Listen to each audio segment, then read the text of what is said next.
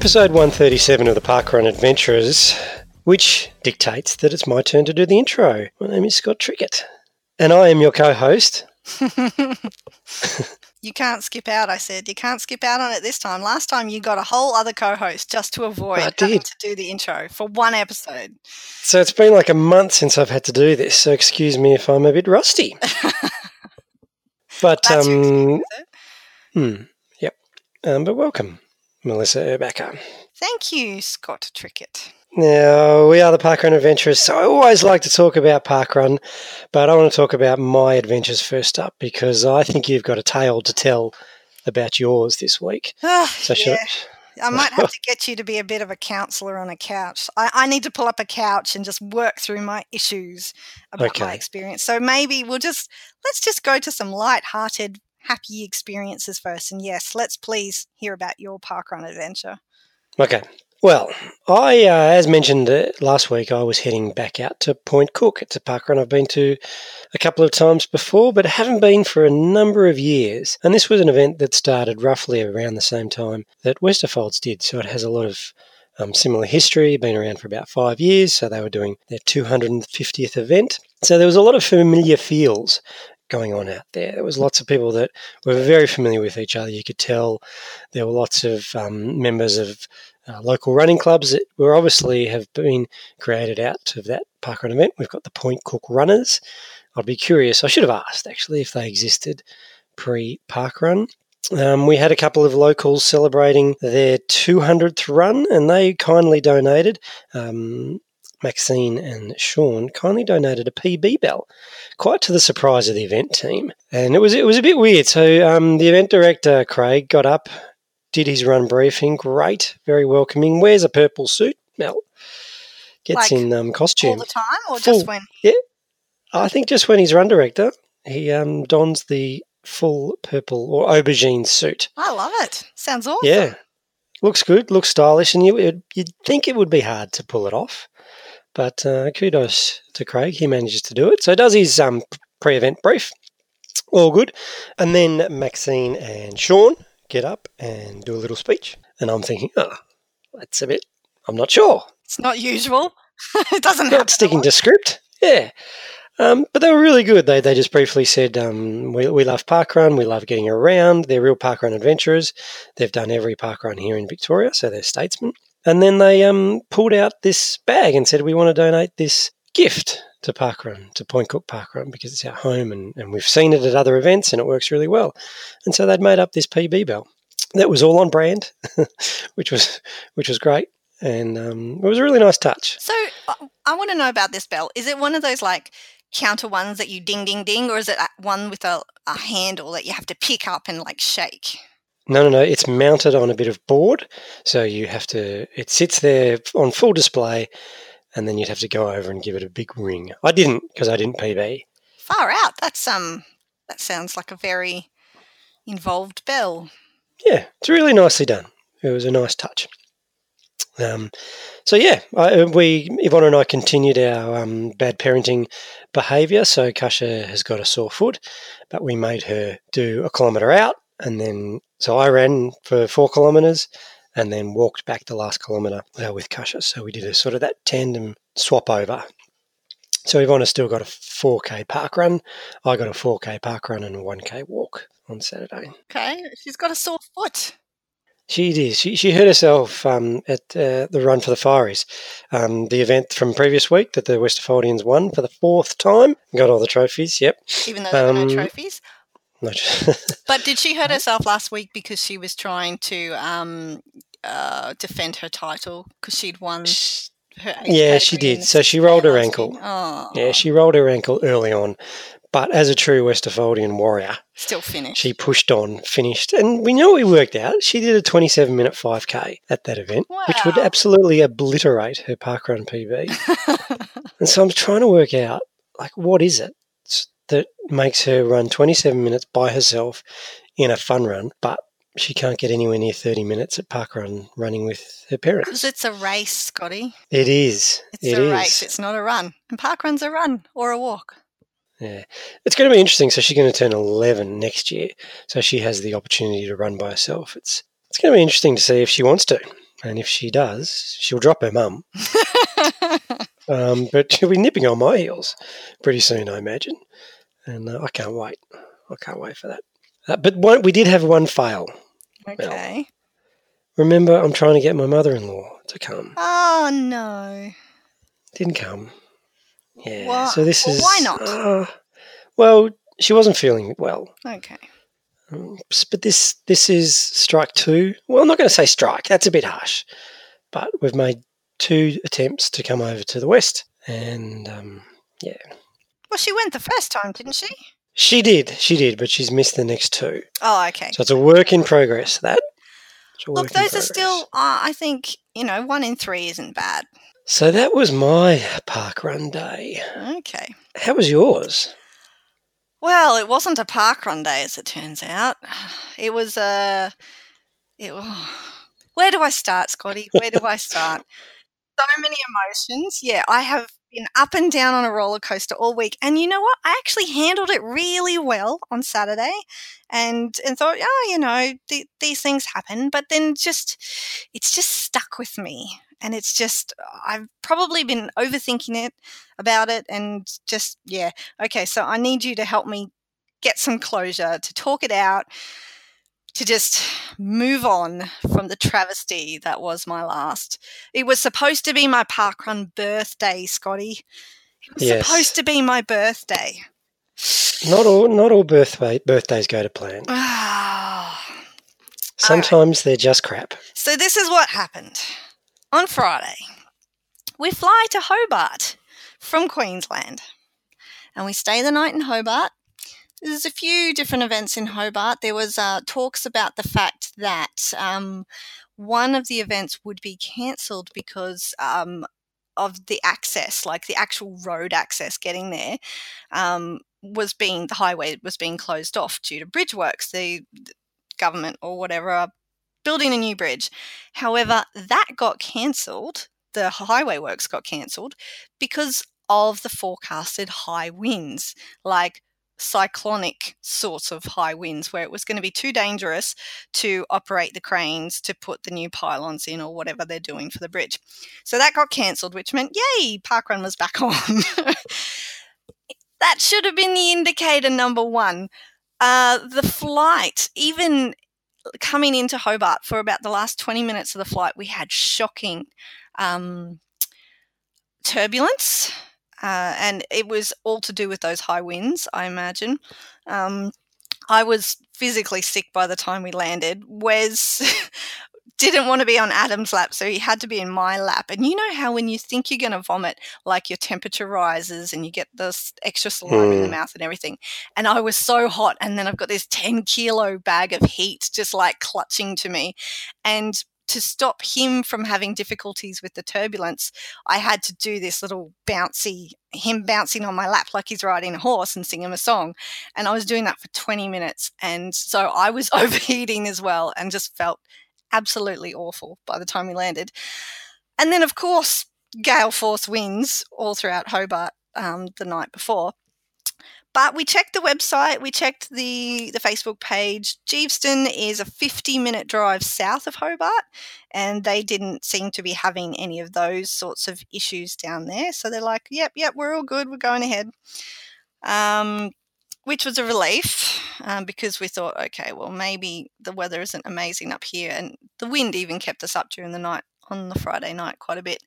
Um, but we didn't have any trouble getting up early enough um, to go. Obviously, the event doesn't start till 9 a.m. down there. And we also had gained an hour from Queensland, or no, we hadn't. It had sort of been, we lost an hour because we had to get up an hour earlier.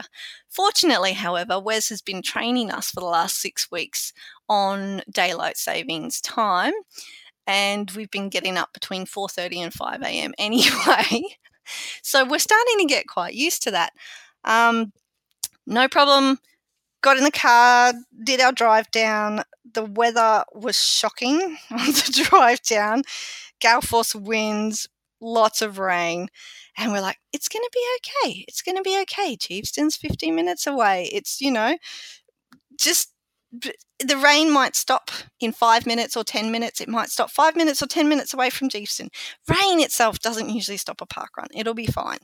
What we didn't do was uh, actively check the Facebook page while we were in the car.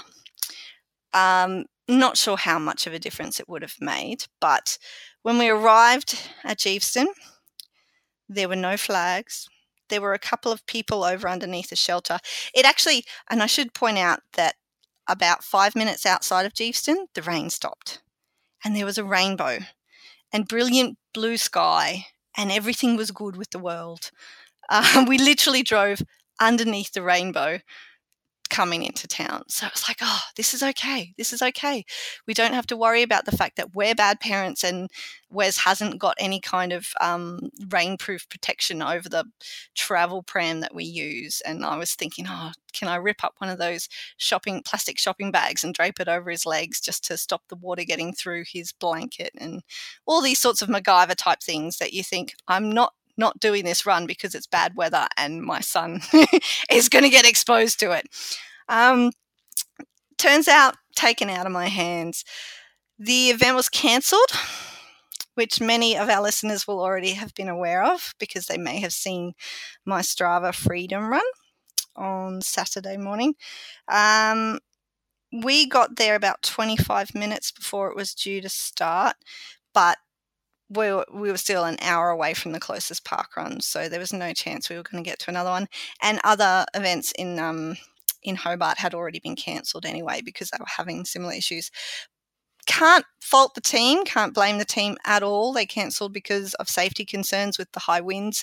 There's a lot, um, Park Run runs along like a creek that's got a lot of uh, very well established uh, eucalypt trees, which are known for dropping very big, heavy branches in these sorts of circumstances. And so it was for the safety of the participants that they decided to cancel. Um, they were very kind though, and they still explained the course to us. And in amongst all their cautions to not do it, um, they still explained it. Myself and Adam and three other people, two of whom were from Queensland as well, and another gentleman who had driven down from Hobart. Um, we all did a freedom run of the course. So, but no credit for me. No Compass Club for me. So I want to, I want to, I want to go back. So describe the feeling. You're, you're, anti- you must be anticipating it on the drive down that this is not looking good. You arrive and it's deserted. There's no flags is your immediate thought to check your watch and curtail back to Hobart and try and make a park run there? No, or? not really, because we knew how far away we were, and uh, we were actually told all the other events in, in Hobart had been cancelled. There were two that actually did go ahead, but yeah, trying trying to get back there, it would have been dangerous. Um, I mean, you certainly couldn't speed. We would have got there too late. I'm not uh, finishing courses in any kind of time at the moment where I would have potentially overtaken a tail walker. So if we even, you know, if we'd started half an hour late somewhere else, there's no chance I would have caught the tail walker. So yeah, it okay. that didn't really enter my mind. It was uh, the the feeling with the driving down, you know, because of the post on Friday night, and because I'm just, I think the well, I can't say the the ever optimist because I have not been very optimistic this week. Um, I just always assume I never look at at weather forecasts and things like that. Like if I'm planning on climbing a mountain on a weekend or on a day or whatever, and it might be weeks and weeks in advance, even the day before, even the morning, I don't bother looking at forecasts. I just assume that because I have made this plan, everything is going to be sunshine and roses and perfect. And like 99% of the time it is. So I guess that's, you know, my own experience. I've never been to an event that's been cancelled due to the weather before. Um, even on the Sunshine Coast, like we have cancelled the events ourselves um, a couple of times during like cyclonic weather and things like that, but I've never I guess, you know, traveled elsewhere. And I guess it, it just depends on the planning. Like literally months ago when we planned the trip, I actually got in contact with a couple of the event ambassadors um, in Tassie and asked them did they know for starters whether or not there were any planned cancellations because i know lots of places have local festivals and things and they know ahead of time if something's going to be cancelled and then i asked what the likelihood was of it cancelling due to weather like was it one of those events that's um, likely to flood? Does it cancel frequently because the course gets inundated with water or, or other kind of um, environmental things like that? So, this is the most planning I've ever done with any of that sort of thing. I looked, I mean, obviously, Geeveston hasn't been running. Has Geeveston been running for a year?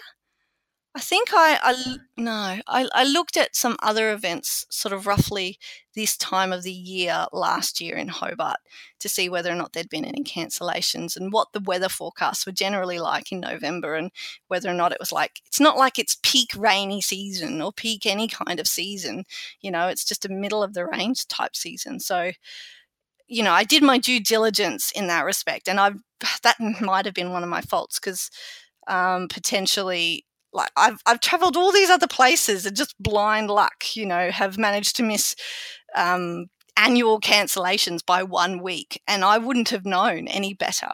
you know, I could have just made it that week. So I guess it's one of those experiences where over time you do check more things, but yeah, even even if I mm. had sat in the car with Facebook refreshing the page, refreshing the page just to make sure that they hadn't cancelled, I don't think I would have had time to turn around from where we were to drive back and get a park run in anyway.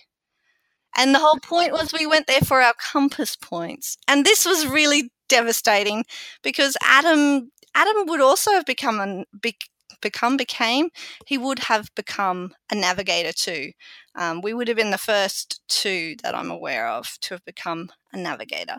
And he, that just dawned on him on the drive there. So for the first time, he got excited about it, you know? he comes along on my, my crazy adventures so often, many times dragged, not always willingly, but he comes along and for the first time he's like, that's actually really cool. And so when we got there and it was cancelled and he was disappointed and I was disappointed and it was just like, oh. okay, so let's look at the positives. Um, There's a fabulous place in town to have breakfast post park run. If you're ever in Geeveston, uh, I think Adam rated it as the best post park run breakfast Ooh. he's ever had, even though it wasn't post park run. Mine was good too. That's that's good. Uh, no new event on the most events list, so that's a positive. Uh, Tasmania, I hear, is. Oh, sorry, sorry, we're, we're talking about you now. Um, so.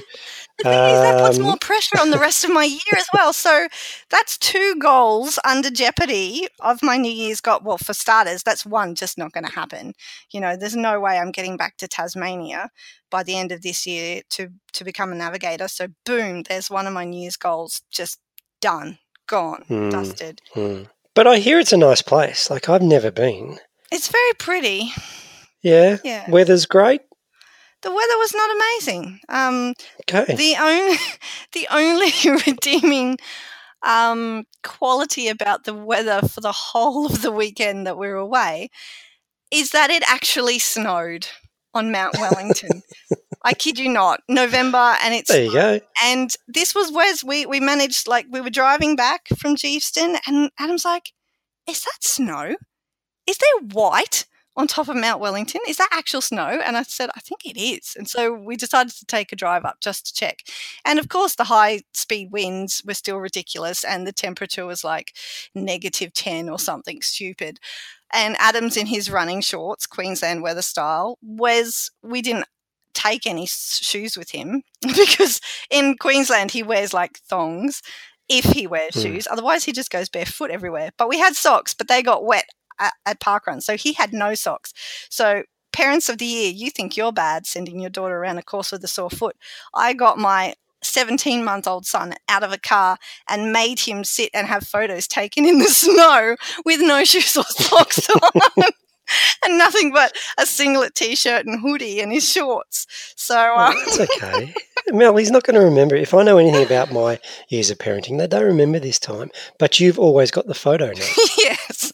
Well, look, and and this is the one the one thing that you know I told Adam, no, no, you and Wes stay in the car because Adam said, how about I go build a snowman and then we'll all get out and we'll we'll have a photo taken with the snowman. And I said, well, you can't do that because you're going to have to carry Wes, um, and you're going to have freezing hands. So I had to get out and build the little snowman to take the photo with, uh, so that Adam didn't freeze Wes. But he wasn't. Wes was not particularly happy about the situation. We got a, a slight smirky smile, I think, out of him in the photos. But Okay. it was that was fun. It was fun. It was fun being crazy in the cold and making a snowman and taking a photo with our son. Um, Okay. So that was probably the highlight of the weekend. Great. The the flight back was that good? Did you see a good movie? Uh, no, I'm I'm reading I'm reading a new book actually Ooh, why would you be reading a new book? because we've got a bit of a special guest coming on the show next week who happens to write some book type things. Um, and um, I, yeah, I'm reading some of his work at the moment. That's a good idea. Speaking of special guests, Mel, let's go to ours for this week. Thanks for that recap. Um, how did I go as counselling? People tell me I'm a good listener. I didn't say much, Yeah, see- so I was listening. you were listening. uh, yeah, I don't know whether or not. Maybe I just feel better for talking about it. I don't know. I, I've got some learnings before we go. Before we go to our special guest for this week, I've got some learnings, and that is check the Facebook page a lot. And another learning is maybe don't make it. I don't know so important because it, it, it felt like a really important weekend. I didn't even get cake for my birthday, Scotty. I went to Hmm. the, the local bakery and none of the cakes were blowing my skirt up. So I was supposed to have wha- one cake for me and uh, one cake for Nicola. And happy birthday for last week, Nicola. I think your parkrun day was better than mine. Um, yeah. So, yes. Uh, somebody mentioned maybe Okay. we should join a club. We should create a club for people who travel long distances and have their events cancelled. I don't think I know anyone who's going to want to be in that club. Um, Hey, well, Schultze, we know Schultze um, made it all the way to Doomadgee in the early days and then they cancelled. yeah, but he still I got think you've got Cloncurry to- Parkrun in the next day. They cancelled the day did. before, so he had some notice. I think I outdo you, Schultze. Mm, you might on this occasion. But learnings, yes, just just keep up to date with the Facebook pages. It might save you a lot of grief. We're always learning.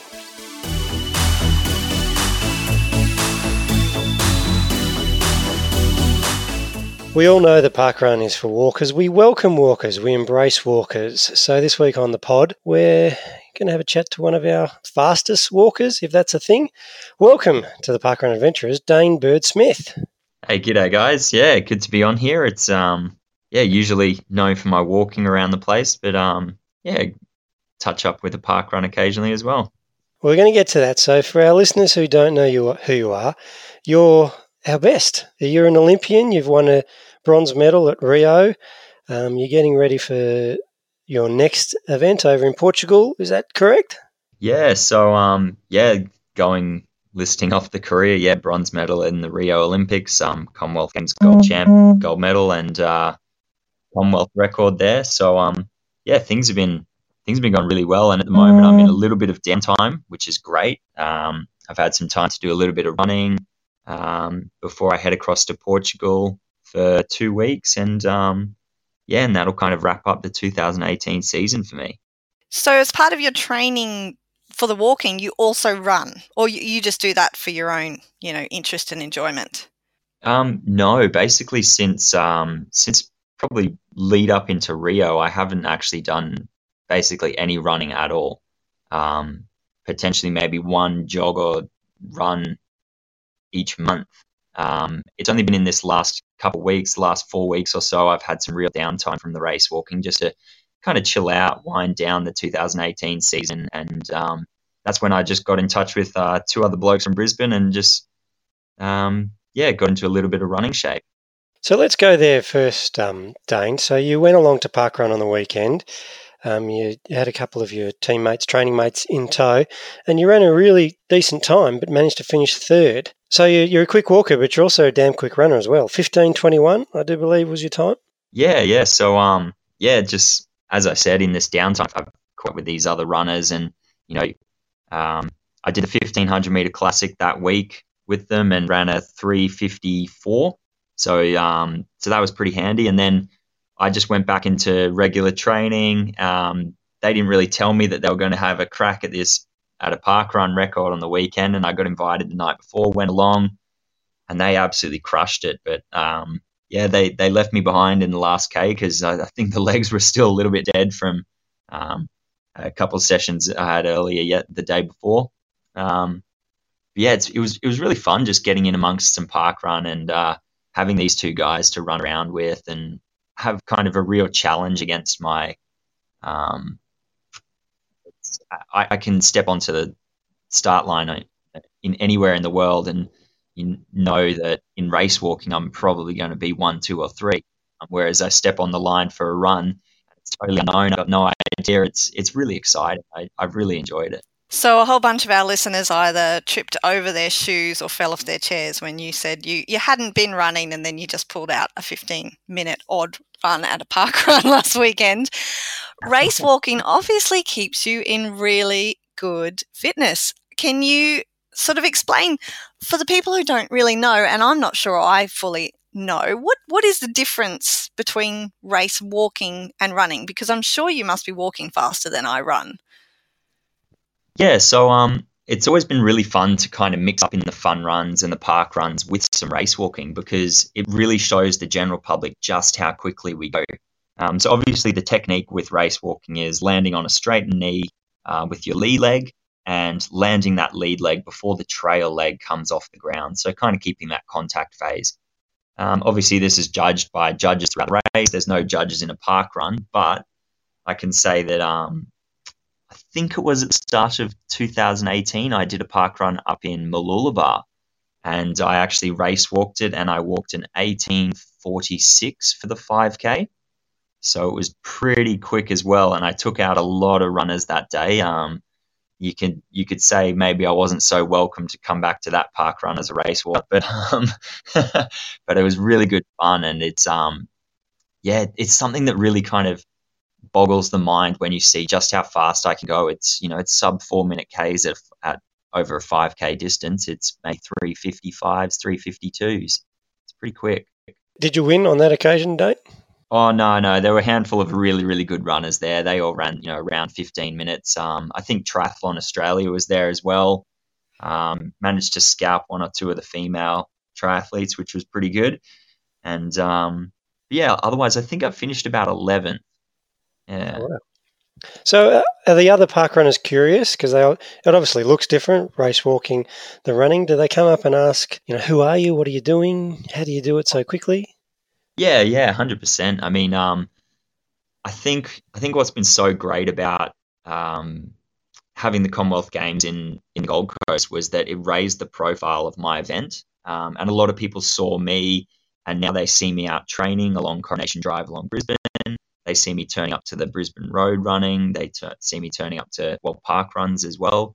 And you know, it's it's really great that I'm getting this kind of profile that race walking isn't just you know the the kind of oddity sport or the oddity event of track and field. It's it's something that anyone could do. You can do it out on the road. It's just as easy as going out and doing a park run.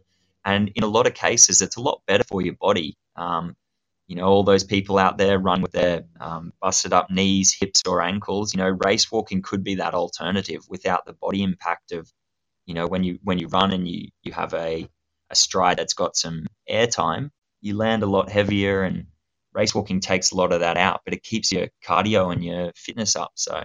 How so. does one get into race walking? I do appreciate that you've got a little bit of a family history with with the event, um, but that that can't be the only way that people sort of really get interested. Did you did you get into it because of family, or did you just decide that you know race walkers have better looking bottoms than runners? well, I wouldn't know about that. I'd I'd say our our glutes are probably the same as a distance runner. Definitely not in the sprinting zone though. but um, No, I, I got into race walking when I was in high school. It was um I was always one of those guys who I used to take the Mickey out of it when my dad was doing it and when he had his squad, you know, I'd I'd do the Kath and Kim hip roll and that was all good fun. But it was in when I was 16, I was uh, I was at a school athletics meet and I was just finishing up. I'd, I'd run just about every event under the sun, thrown jav, jump some long jump, all that. And the school teacher came up and said that she's entered me in the 3K walk. I had to finish the event. And if I managed to finish, the school would get enough points to win the championship for the day.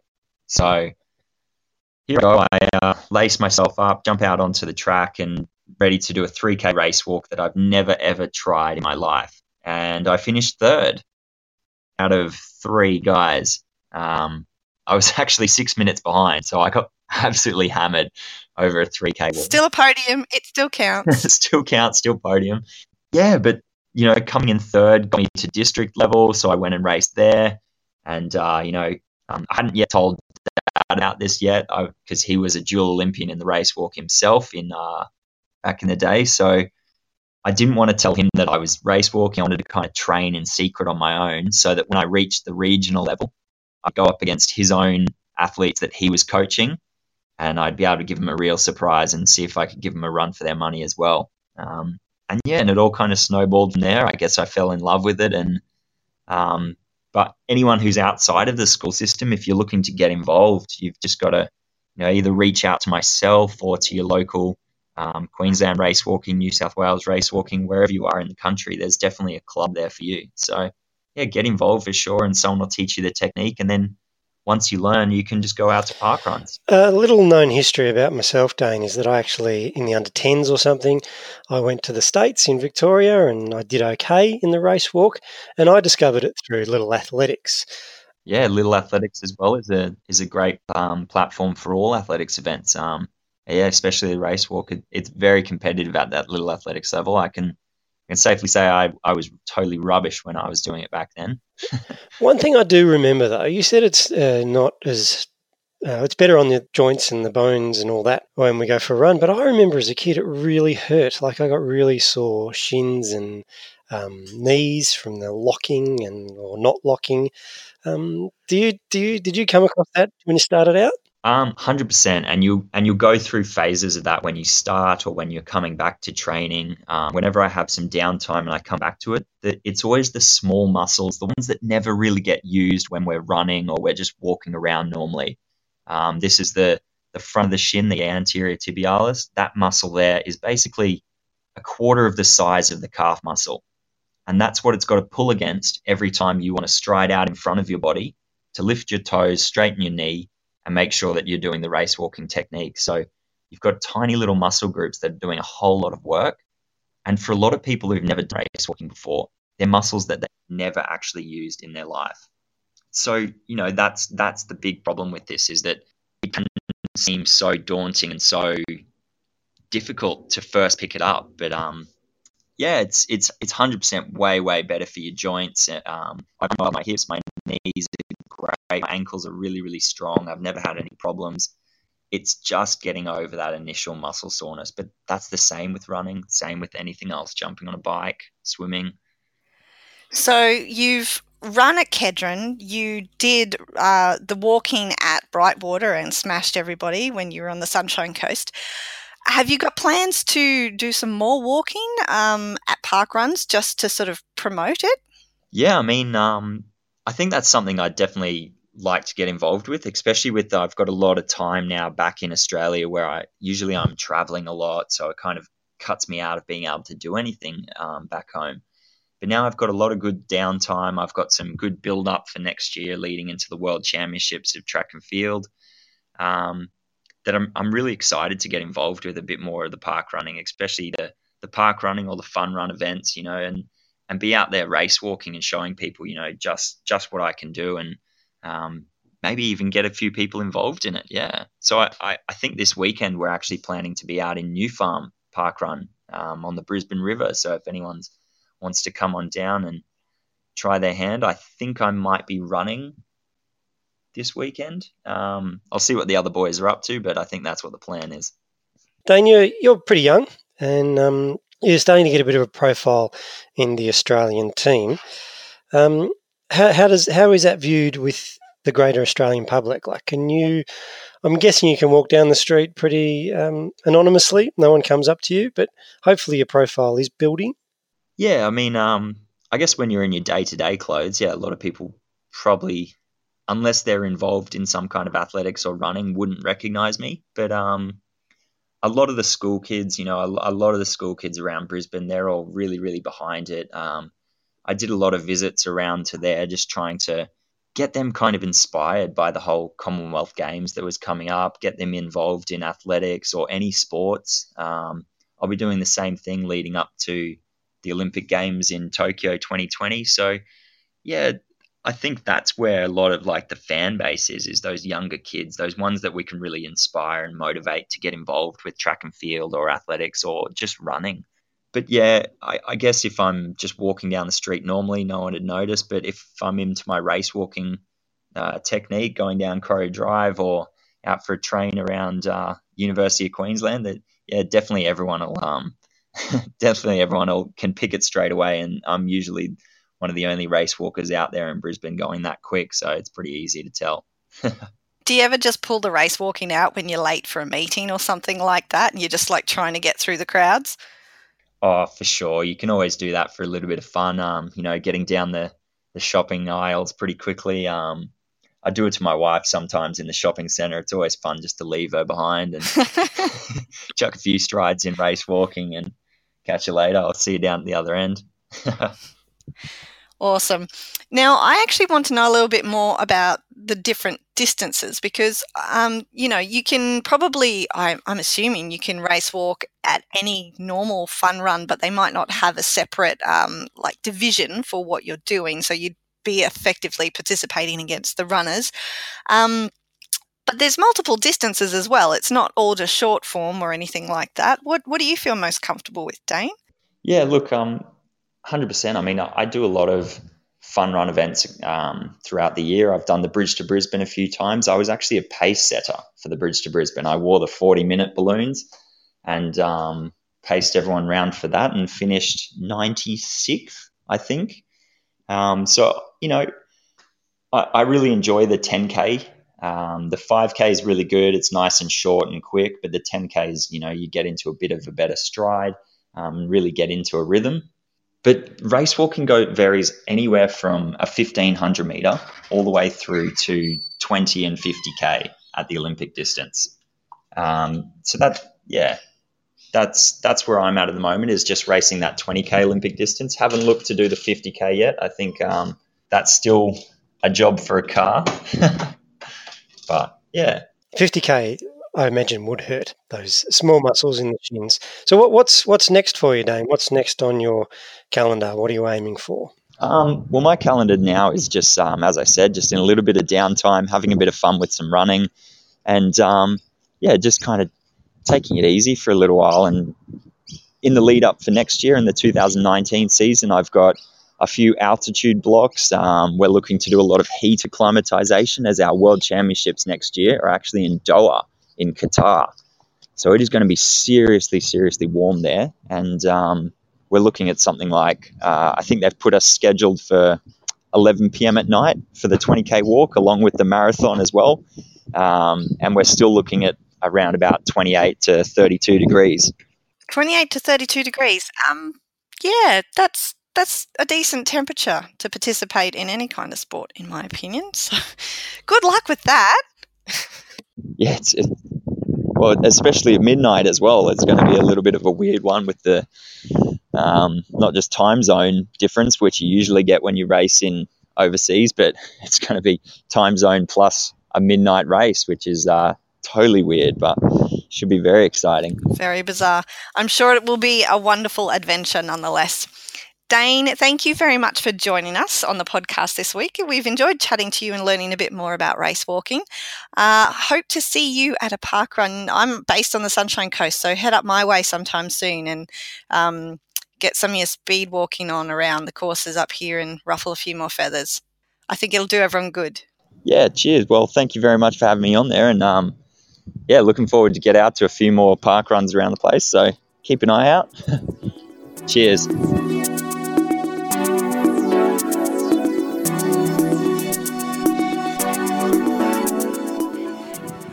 Morning, Parkrun adventurers. It's Melissa here, and this morning I'm coming to you from Cohuna Parkrun um, in northern Victoria. I think Cohuna might be our most northern parkrun at the moment. Um, and it's in farming territory, and we've got the Cohuna Festival going this weekend. And I've got with me Cheryl. Hi, Cheryl. Hi, Mel. Cheryl, tell us why you are here at Cohuna today dressed like a pirate. Well, today I will be running my seventh C for the Pirate Challenge. Um, I have completed six C's already and Rosebud for my R. and so today I become a pirate. Oh, congratulations. Thank you. And we- we've got a, there's a group of people here with you. Yes, we are camping together. Um, and we celebrated Paul's birthday yesterday, and we are going to run Cohuna today and have a good time together. Yes, brilliant. Are you going to be spending a bit of time looking around the town? Definitely, it is a lot of fun here. The people are lovely and warm and friendly, and the weather's not too bad today after yesterday's wind. And you're a bit of an adventurer. Yes, many? I am. How many? Okay, well we start with how many park runs in total have you done? Um, I've done 201 park runs and 121 different events. And I'm tipping that you're maybe not a native Australian. Just No, I come from South Africa. Big Bay was my home, but I've now moved here with my husband to Melbourne, and we are slowly moving our way around Victoria. Um, today will be number 59 park run in Victoria. okay, so an Uber tourist. Yes. Where did you do your first park run, Cheryl? Our very first park run was at Albert, Melbourne. We were here on holiday and we were looking for something to run, and there was a 5K. And we did it, and I fell in love from the very first park run. And um, it's just been a really great experience since then. And now we are slowly exploring Victoria and a little bit of Australia. And the more we see, the more we love, and so grateful to be here and just love meeting the people and our fe- fellow tourists. They've just really made us feel so at home. Oh, that's great. Okay. Well, thank you for talking to me, Cheryl. Enjoy your park run. Thank you so much, Mel, and it's so good to be here with you too. Thank you. Okay, I'm here now at the Bower Hotel for brunch, and I'm with Amy, who is the founding ED of Cohuna Parkrun. Hello, Amy. Hi, how you going? I'm good. Um, you were the one that set up the parkrun here in Cohuna. I did. Um, we're coming up to our second anniversary, and we've had 101 events as of today, um, with a record of 82 people, which we made at our launch two years ago. So we're trying to get um, break, break that record at some stage. If anyone wants to come and help us do that, that would be wonderful. But it, yeah, it's a it's a big number for such a small town. Um, we average about sort of 30.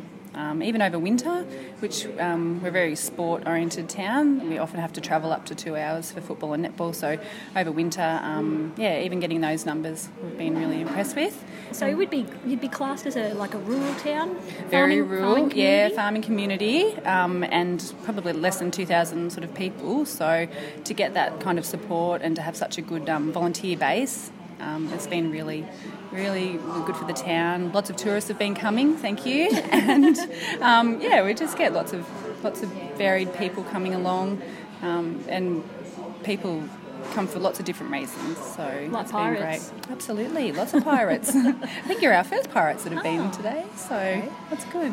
Um, and describe the course for us.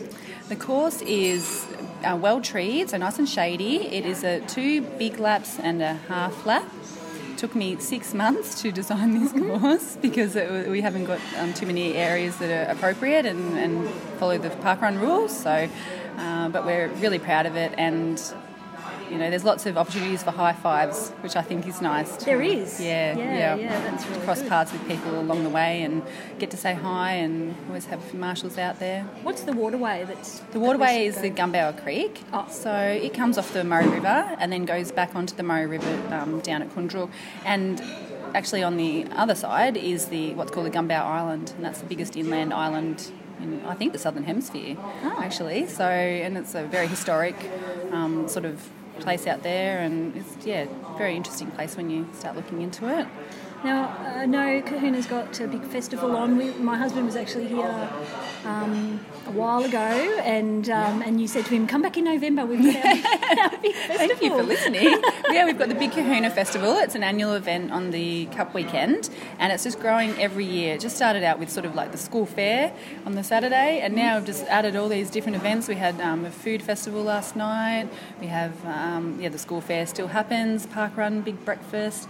Um, people open up their farms. We've got lots of interesting little farms, not just dairy farms, but we've got a um, mini goats and goat soap farm and mini miniature pigs and yeah, lots of different farms people open up their gates. So I'm even as a local going to that because they're running businesses, so you don't mm. just get to go and have a look at someone's farm, even if you're a local. Mm. So I got in quick because I missed out last year. It sold out, and you get to go and have a look at you know the farms operating. So and I know there's some photography. Um, some yeah. sort of photography photography workshops. Yeah. One of our locals, he owns the goat farm. Um, he's also a farrier does lots of things in the community. And yeah, he's a um, very avid photographer, but also he loves using his iPhone for photography. And he's just started a little niche, sort of running courses with that, teaching people how to use their iPhones for amazing photog- types of photography. So I think that's booked out. He's always very popular. Yeah, yeah. Mm. Dawn wanted to go, but it's booked out. Yeah. And a duck derby. Duck derby. That's just a tradition of yeah fundraiser and, and lots of fun. And uh, um, recently started up the Cohuna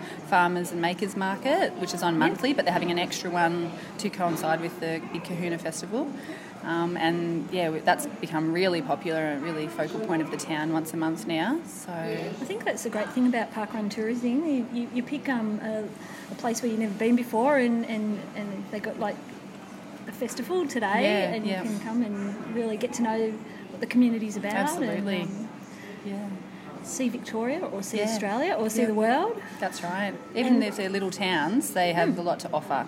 Um, and you know, if you look at Cohuna on the map of Victoria, it might not look that special, but you get here and it's absolutely beautiful, mm. lovely people, mm. and yeah, plenty plenty to do, especially on a weekend that has lots of events on. And how did you come to know about Parkrun? I can't actually really remember. I think I signed up. We were going on a trip to Tasmania, and I googled what is there to do in Tas in Launceston on a Saturday, which was when we were going to be there, and it said park run and so I signed up and we didn't end up going because even though it was January it was like five degrees and I couldn't convince my family to leave the cabin that early to go to it so we actually signed up and then and then um, never did it and eventually I thought um, went to the Bendigo one and just checked it out, and I thought, yeah, this is good. We need this in Cohuna. It'd be really good for our town. And yeah, there was no park runs pretty much north of Bendigo mm. at that point. So because um, you launched yeah. before Echuca, we launched before Echuca. Yes, yeah. So um, that was you know, I did it really for selfish reasons because I wanted to see it in the town, but it's been so much more than what I imagined actually. That's, that's wonderful. Well, yeah. Thank you for starting park running, Cohuna. Yeah, no worries. Thanks for coming. Oh, and thanks for talking to me today. no worries. Thank okay, you. Bye. Bye. Howdy park runners, it's TOC reporting in for the Channel 5 news crew. I'm down at the lovely Koonwarra, one of my favourite courses. I'm here with the lovely Eb, the event director for Cooney. It's the uh, first anniversary today, Eb, and we've had a really big day. It is, TOC. So happy to be celebrating our first birthday at Koonwarra. Um, one year on, and I think I talked about hygge um, at, the, at our last interview. Um, and I think the hygge, that sense of community and wellness and warmth, I think we've created it. It's even bigger and better, and I think it's broadened so much in, in the space of 12 months. I think it has, Eb, and have a look around at your volunteer base. You've built up a really good team around you. There's just great numbers of people wanting to put their hand up to help, and just I said, you know, the course is lovely. Everything really works well. Your numbers today, they were pretty big again. Yeah, 163 this morning. Uh, um, and that's, you know, awesome numbers. It's a little bit overcast here at Koonwarra um, for a spring day. We might have been hope, hoping for a bit more sunshine. Um, but, TOC, we've averaged about 90 per week. So, for a population of Koonwarra that's got a bit over 300, um, awesome numbers. It takes in, you know, more than just Koonwarra Koonwarra Township, it's Leongatha, Korumburra, Loch. We've got people that travel up to an hour just to get to parkrun. So some really good things happening. And some really good numbers of tourists today. You had a big contingent across from Inverloch. You had a big contingent of the Pakenham Road runners here today. Yeah, thank And- you to all the Inverloch people coming out. I wonder how many they got at Inverloch today. And we had some um, some special guests today. We had Brendan Peel and Michelle, and you had all the Baldwin family here today as well. Dan's flown all the way over from Western Australia, so a big day. Absolutely, it's good to see everyone turn out, and even for the Pakenham people, you know, they make the trip down, and um, not only all the celebrities, uh, um, but we had our special K theme dress up day. So there was some Kath and Kim's and Kermit the Frogs and kites and um, Kings. Uh, it was a really good day. Yeah, when you announced that it was a K theme, I, I really had some doubts because K seemed to be so hard, but um, it was really well embraced by everyone out on the course day. There were just so many people out there in costume. It was Oh. a great day. TOC, you haven't done too bad in your koala outfit. I like it. I did say that there's two types of people in this world people that spend weeks and weeks preparing outfits, and then people that wake up on the morning and open up their wardrobe, and that's what I've done. Um, people have just realised that I'm decked head to toe in the colour khaki. well, khaki starts with a K, so you're right on point with It- your theme. it Even the ribbon in the hair's got the khaki Ah, in it. you've noticed. Someone that's noticed the ribbon. Right, Eve. Well, look, it's been a fantastic year at Cooney. We're looking forward to going onwards and upwards. Yeah, and uh, here's, well to, done. here's to another year or plus. Uh, thank you, TOC. Cheers. Nice work, Melissa, who was at Cohuna, and TOC at the Koonwarra anniversary. So, two Victorian roving reporters at Victorian Park Runs. Once again, the great estate representing, carrying the rest of the team. But uh, Ebony raised a good point there, Mel. There are two types of people in this world. One thing that jumped out from TOC's interview: there are two types of people in this world. Those that plan weeks in advance their costumes. That would be you, correct? That yeah, yeah, usually. And then others that wake up on the morning or plan the night before. That's generally me. well, there you go. The chalk and the cheese. Yeah, we're always providing the black and the white, the yin and the yang of the parkrun world. Hey, but it leads to so what are we going to do now, Mel? Like, what are we going to do? They said no to the hotline. We um, Wrapped Club Corner was week. just yeah, Club Corner was just too much work. Uh, what else did we used to do in the end bit here? We've had some ideas. Poem zone. How Poem Zone. Oh, I love the Poem Zone. how how's that rating in the Pearl Illustration these days? Yeah, let's let's move on. move on. And the Poem Zone's not coming back, Okay. much to my disappointment. Okay. Well, I don't know. I liked what we did last week. what did we do last week? You'll have to remind me. Go, you, I gave top three wish lists, top three backgrounds we want to get to. Oh, but that was just kind of inadvertent. We didn't mean. Well, we did mean to do it, but we didn't. We didn't. Um, we didn't plan it as a thing. So, do you want to do a top three then, Scotty? I think so. I think the outro should be all about top threes now. Because we know how much everyone loves top threes and rating Yeah. things and scoring things. Hey, Danny. Yep. but what we want you to do, we want you to interact with us. So we share our top threes and then you give us your top threes through whatever medium you wish. You can write us a letter, you can put it in poem form, you can just comment on a Facebook post or tweet us. I'm all over Twitter these days. Yeah, I saw you were on Twitter yesterday. Yeah, it's tweeting here and there. I really want to tweet about non park run stuff, but I've got, I've got to build up the courage to do that. Oh, okay. To have to have an identity outside of parkrun. Yeah. Oh. Yeah. Meet the real Scott Trickett. So can I can I lead us off here with um, something, and I, and I didn't mention it in my recap of my visit to Point Cook, but one thing I did on Saturday is now I'm going to sound a bit corporate, and I'm not. This is just a genuine parkrun experience for me that I was that I really enjoyed. So the Athletes Foot, who are our national partner, are visiting parkruns around the country at the moment, and they're doing wear testing. So do you know what wear testing is, Mel? I do because um, I'm in the know, but you might want to explain it to the people who won't know. So, like, walk two meters up and two meters back, and then you that, that's got to determine your opinion whether these shoes can run for 800 kilometers and support you and do everything that you need out of a pair of shoes, which is ridiculous. And even the idea there are some fancy running shoe stores that get you to go on a treadmill, but really, you just how, how many people actually run on a treadmill? And even then, you only run for maybe a minute at a time, and we're supposed to analyze everything. This way, you get to run 5k in the pair of shoes. And I did.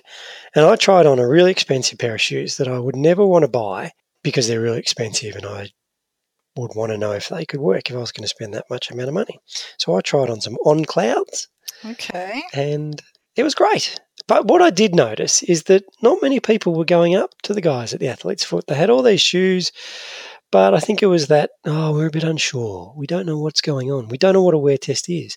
Can we just go and pick a pair of shoes and, and wear them? Um, so I'm, I'm saying to all our parkrun adventurers, if you see the athlete's foot at a parkrun and they've got shoes out, put them on. Try them out. For one week only, try on a different pair of shoes. Okay. I did what, it. what I wanna to know is what happens to the shoes that have been running for like five kilometers? Yeah. Like, does it, is somebody buying Well, those without knowing that some, no, dude sweated so. through his socks into those shoes for 5k? Well, as you know, Mel, I don't sweat, so it wouldn't have been a problem with my shoes. But I did think that too because they weren't brand new; they weren't out of the box. They get sold as ex demo models like they do with cars Oh. at ah. discounted prices. I didn't. I don't want to know the answer to that. but uh, I, all, uh, well, I'm not buying ex demo running shoes. so if you do, that's that's a life choice you're making. Okay. but you're getting away from it. So that's one thing that um, if you haven't done it at Parkrun, I implore you to do it. Should I give you two more to round out my top three? Please do. Okay. I reckon everyone should do a warm up at Junior Park Run. So there's not too many volunteer roles that I haven't done. In fact, I don't, well, there are probably some really weird ones. Um, but I've done all the stock standard. But when we launched juniors, we introduced this warm up role, and it's awesome. It's lots of fun. It's over and done in like a minute if you want it to be. You could stretch it out for 10. But the kids genuinely like it. And I was surprised. I thought it was just going to, we're ticking boxes here. We're doing it to get the kids warmed up, blah, blah, blah. But no, the kids really enjoy the warm up and I enjoy it. So there's a lot of give and take. Do you enjoy it because you just get to be like a big kid doing silly things to make them laugh and stuff? Oh, well, that's not really my personality. Okay. Like, I do like to have fun, but I don't need that in my life. But what I do need. But I, I did really enjoy it. Uh, so I, it's kind of it's really easy to entertain and put smiles on kids' faces by doing the warm up, Okay. and that's that's a nice feeling. Very selfishly, that's a nice feeling. Okay. And one more. Have I got another one? Have I got another one? Yeah. Um, here's another one. Now you don't have to do this. Only do this if you can. Um, so I'm not saying that this is a list that I'm going to give you a medal if you complete. These these aren't things or- challenges exactly. Yeah. But yeah. These are just Scott and Mel's ideas about what you can try at Parkrun. Yeah. Mine is I really love, and I've talked about it on the podcast before. I love it when it's just me and Kasha doing the parkrun, and usually when we're just walking. So we spend an hour together. So it's one-on-one time with your kid. Now, whether that's your kid, whether that's your, um, your niece, your nephew, uh, whatever it is, whether you've got four kids and you just want to take one of your kids around parkrun one week. So it's just one-on-one time because they're forced to talk to you. And once they get into an age bracket that my daughter's in, uh, we don't have a lot of you know sit down and have deep meaningful conversations at this age. But on the park run, they're forced to, and once they start talking, they can't stop, and it's just awesome. So I recommend that one-on-one park run with a kid. Okay, that's a good one. I like that because yeah, they are definitely different experiences. However, I would reiterate: don't just don't just grab some random child. No, You know, no. probably better that you already have some sort of relationship with that child first. Yeah, so you'll get there in a few more years. You got to wait a few more years for Wes. I mean, he's not talking yet, is he? Uh he no. Well, this week he learnt to say "achoo." Which is quite cute because it's the first two syllable thing that he says. He's learnt it from one of his books, The Very Cranky Bear. And so that the line actually goes, Achoo, I'm allergic to trees. So Wes goes, Achoo, blah, blah, blah, blah, blah, Because he doesn't know how to say the rest of the words. But the achoo Yeah. part is ridiculously cute. So he now knows how to say achoo, sa for sun, and ka. Those are the extent of his vocabulary. I'm doing a good job. Wes's age not not the right age for that um, exercise, that task. No. Okay. Have you got top three? Top three, what are we calling it? Top three things to try at parkrun or top three things I've never done at parkrun, something like that. Yeah, well, um, well, no, you've done the warm up leading and stuff before, so it's just yeah, top three things we would recommend others would try, I guess. Um, well, the obvious one, and and let's go back to Ebony's um, little comment about the two different types of people are fancy dress for me. I think everybody who's never tried to run a five kilometre or walk a five kilometre park run in fancy dress should do so. That's um that's one of the must have experiences of a parkrun journey in my So sell it to me, Mel. Sell it to me. So I reckon everyone who's listening who has wanted to would have done it already. So you're talking to those that don't want to do it. So tell us why we should. because well as a starting point i guess the people who haven't done it haven't done so because they don't feel comfortable um, it's outside of their comfort zone so for that reason alone you know challenging yourself to do something that's not you that isn't what you would normally do um, it can be really exciting and it can be really uh, satisfying and enjoyable after you've done it to sort of push yourself beyond the normal limits of what you would do. Um, and then, secondly, it can be very liberating to be in fancy dress, depending on the style of fancy dress. You know, the amount of joy that you would bring to other people, especially if it's just a random weekend. It doesn't have to be an anniversary, it doesn't have to be Halloween or Christmas or any other excuse that people come up with for dressing up. Just show up at random in an outfit. You will get more cheers on the course, more high fives, more people yelling out to you and encouragement than you ever would have expected, and certainly than you would have got not in fancy dress. And you will put smiles on faces of people that aren't with Parkrun, just other randoms out on the course who will be like, there was some nutter today going for a walk or running around in a Spider Man outfit. I have no idea why, but you know, it brightened my morning because that was an experience they had. So it's it's less about the person who's getting dressed up and more about the impact they'll have on others. Can I give you a pro tip for those who are on the fence or they're worried about people looking at them? Wear the mask. Yes. If you've got the Spider Man outfit, put the mask over your head so they don't know who it is. Exactly. That's where the liberating part comes in because you can take on a whole other persona and you can be silly or weird or funny and almost no repercussions because people don't necessarily know who you were. Okay, that's good. I still reckon there's there's guys out there. It's mainly guys who are shaking their heads and going, "No, never." But if I get one we- person to try fancy dress at parkrun who never has person. before, my mission is complete. Um, okay, for those miserable old blokes, uh, move on to the next one. know? um, okay. The next one, this this is a little bit of something that I like to try to do from time to time. Negative splits. So you don't have to race the entire run. You don't have to like be going all out killing yourself to get a PB. But I always enjoy getting negative splits because there's something really satisfying about speed like every kilometer being faster than the one before Getting it. faster. Yeah. Yeah, So it's good. I did it on Saturday. My 4Ks were all negative split. yeah, I on my freedom run, I thought I had done it, and I rechecked it when I, I looked at it later, and I hadn't because I'd gone out too fast in the first kilometer. So that's my pro tip: don't go out too fast in the first k. Just take it easy, and then slowly start to ramp it up because, um, yeah. yeah, Start at the back. Start at the back of the crowd because that'll naturally slow you down. yes. So your first K is way off. yeah, but it's uh, yeah, it is just I don't know what it is, whether or not it's just like yeah, I felt powerful by the end kind of thing because I I pushed it harder and harder as I went along. When I guess technically your body should be getting more fatigued, yet you were going faster. So yeah, it, it might be some sort of um, I don't know mental thing about. I'm not using my words very well here.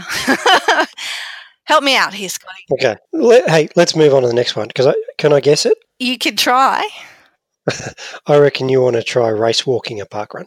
No, though. I mean, well, no. That'd be cool. though. I, w- I would like to try race walking, me personally. However, I it's not something I'd recommend to other people because I've never done it before.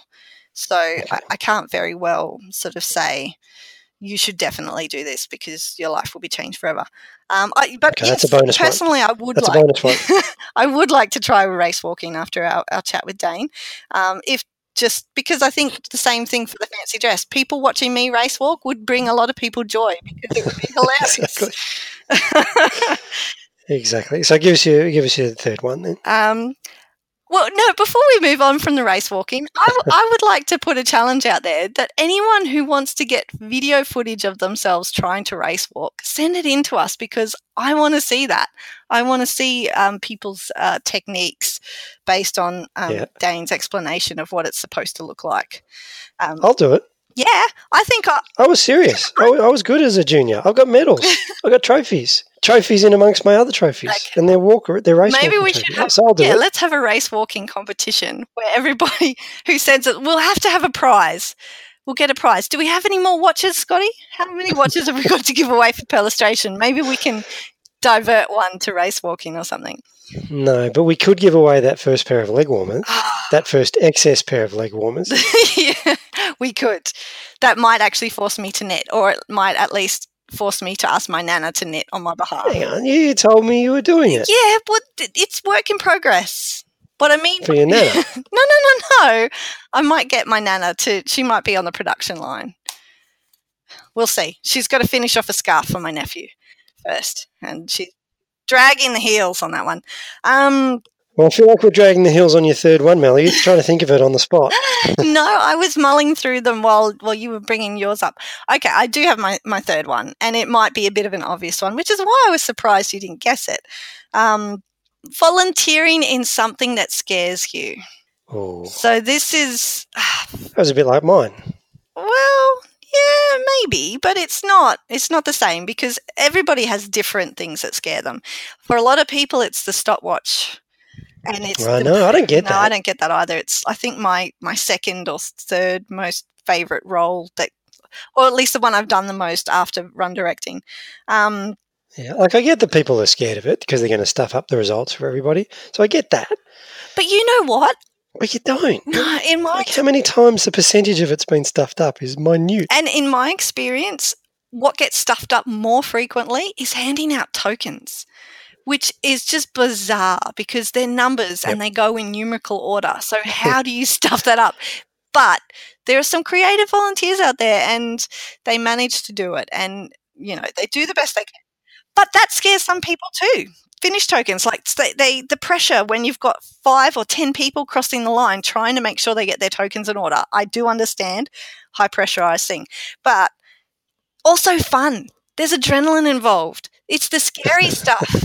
You know, when people do the scary stuff that they don't feel comfortable doing, those are the more satisfying things. Like afterwards, Yeah. where you can go, "Yep, I I did awesome at that. I kicked that job's ass." Yeah, so yeah, I like it. So that's the job I avoid the most, but I'm not scared of it. But it's the one that I probably dread doing the most. So you're saying challenge people to take on their Their most face their yeah, fears, their most feared volunteer role. their volunteering fears. Okay, so what's yours? Um, huh, I don't know. I'm not really scared of any of the roles. Um, what what roles are there? Maybe lead bike. Lead bike. I was going to say Just because I bike. probably am not. What about twenty minute pacer? Yeah. How'd you go with that? Well, I've only paced once, and I think it was 50 minutes. I did a good job though. I got four Yeah. people their first sub 50 minute park run. Um, yeah, I think lead bike would probably be the one I'd be most concerned about, only because I'd be worried that I didn't go fast enough to beat the lead runners. Um, Well, as you know, Dane's doing it in fifteen minutes. Exactly. That's moving. I don't think I can ride a three minute kilometre. I'm pretty sure I can't ride that fast. Um, don't go to don't go to New Farm on the weekend. no. no, oh, and then the other thing would be like, because I don't, there are no lead bikes on the Sunshine Coast, and those are the courses I'm most familiar with. So I would have to do it somewhere that I'm not super familiar with, and I would probably ride the wrong way. and I would lead some poor adventurers who are also there for the first time, but running a really good time.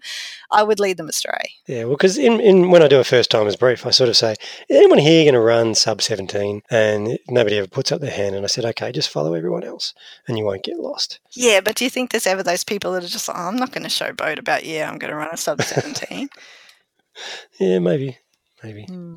Anyway, no one's ever got lost at parkrun I've been at. So I like this. We should do top top three things next week as well. Top three some something else.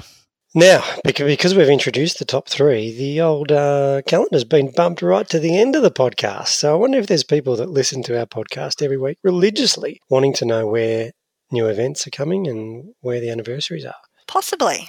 But I know um, I'm actually heading to the only launch we've got on our list this week, Scotty. That would be at Victory Heights Trail Park Run in Queensland. It would, and I'm very excited.